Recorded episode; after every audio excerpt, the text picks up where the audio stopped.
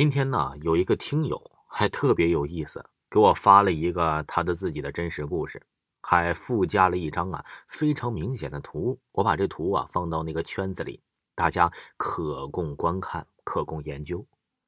他说的是他家里发生的事这边啊，我直接给你发吧。我来自安徽合肥市肥东县，这个主人公姓韦。二零一三年，我在县城一中读书。这年暑假有天呢，我和我老妈闲聊，在闲聊之际，我无意中跟我妈说了件事我妈脸色都吓白了。我给我妈说的是啊，是在我很小的时候，那时候应该还没上学呢吧？我是九五年六岁上的学，我估摸着那时候大概有个四岁或五岁的样子。我记忆之中啊，就有一些片段，就是有一些记忆深根于脑海中。我总是会在夜里不经意的醒来。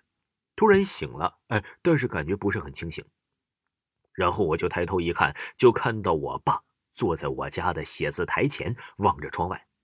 说到这里，我记得那个时候是很黑的，基本上什么也看不见。但是窗台前的月光照耀着人影，看得很清晰，是看不清脸的。但是我就是觉得是我的爸爸。梳着个很清楚的分头，这个我记得很清楚，就是觉得我爸呀坐在了写字台前，我能确定我爸是望着窗外，很能看见呢，他是个黑影，分梳头的地方是在左边。我爸如果面对着我，我看到分头梳的地方应该是在右边。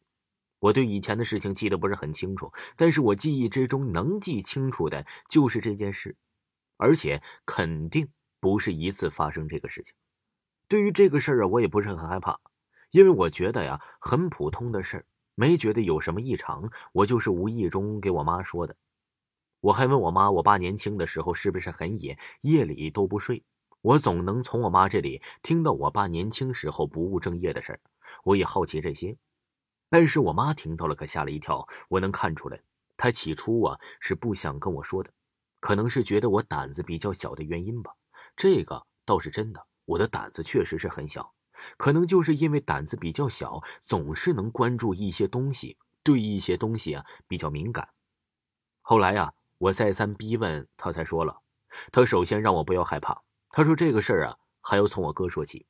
我有个哥哥，他比我大五岁，他小的时候非常调皮，是那种天天在外面野的小孩子。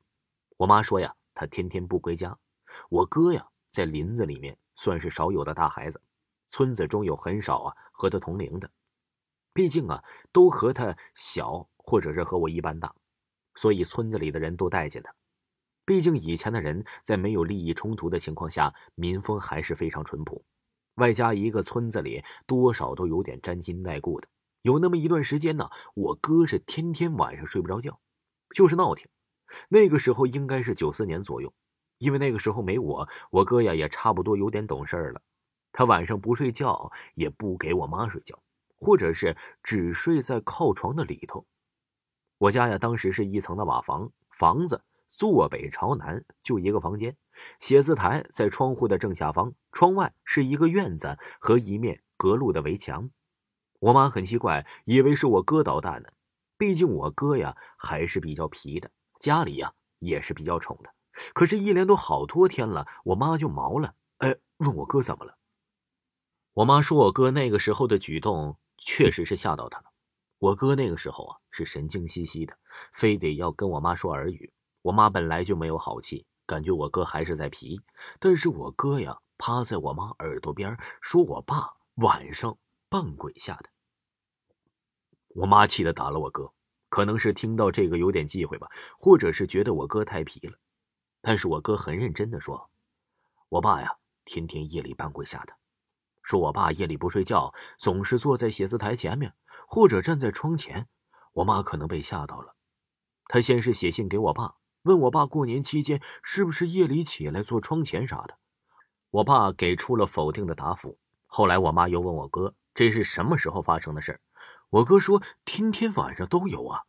我妈吓得半死。我爸过完年就去东北了，因为呀，我爸年轻的时候一直在东北打工。那时候啊东北冬天很冷基本上都是外地人去打工而且工资高点这说明我爸这个时候啊根本不在家。那么我哥看到的根本不是我老爸年前看到的可能是这年后看到的可能就不知道了。听众朋友这个听友啊给大家讲的故事还有下集请大家继续收听。